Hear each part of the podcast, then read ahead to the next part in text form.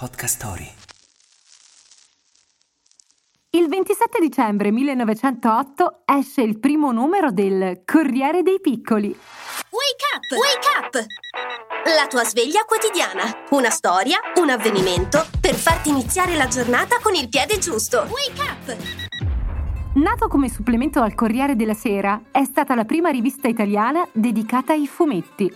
88 annate, oltre 4500 numeri ha portato nel nostro paese i fumetti americani, aprendo la strada ai periodici che tutt'oggi troviamo nelle edicole. L'idea venne ad una giornalista, Paola Lombroso Carrara, che pensò al Corrierino come ad uno strumento pedagogico che educasse i giovani attraverso storie illustrate e articoli di divulgazione scientifica.